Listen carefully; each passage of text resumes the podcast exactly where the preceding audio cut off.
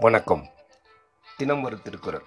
அதிகாரம் நாற்பத்தி எட்டு வெளியெறிதல். தனக்குள்ள சக்தியின் அளவை அறிவது. குரல் எண் நானூற்றி எழுபத்தி ஆறு நுனிக்கொம்பர் ஏறினார் அகதிறந்த உட்கின் உயிர்க்கு இறுதியாகிவிடும். பொருள். ஒரு மரத்தில் தன்னை தாங்கக்கூடிய உச்சி கிளை வரையில் ஏறினவர். அந்த அளவுக்கு மேல் ஏற முயற்சி செய்வாராயின் அவர் தம்முடைய உயிருக்கே ஆபத்தை தேடிக்கொண்டதாக முடியும். விளக்கம். தான் எவ்வளவு எல்லை வரையில் போகலாமோ அவ்வளவுதான் போக முடியும். அந்த அளவு தாண்டி சென்றால் உயிருக்கே முடிவை தேடிக்கொள்ள வேண்டும்.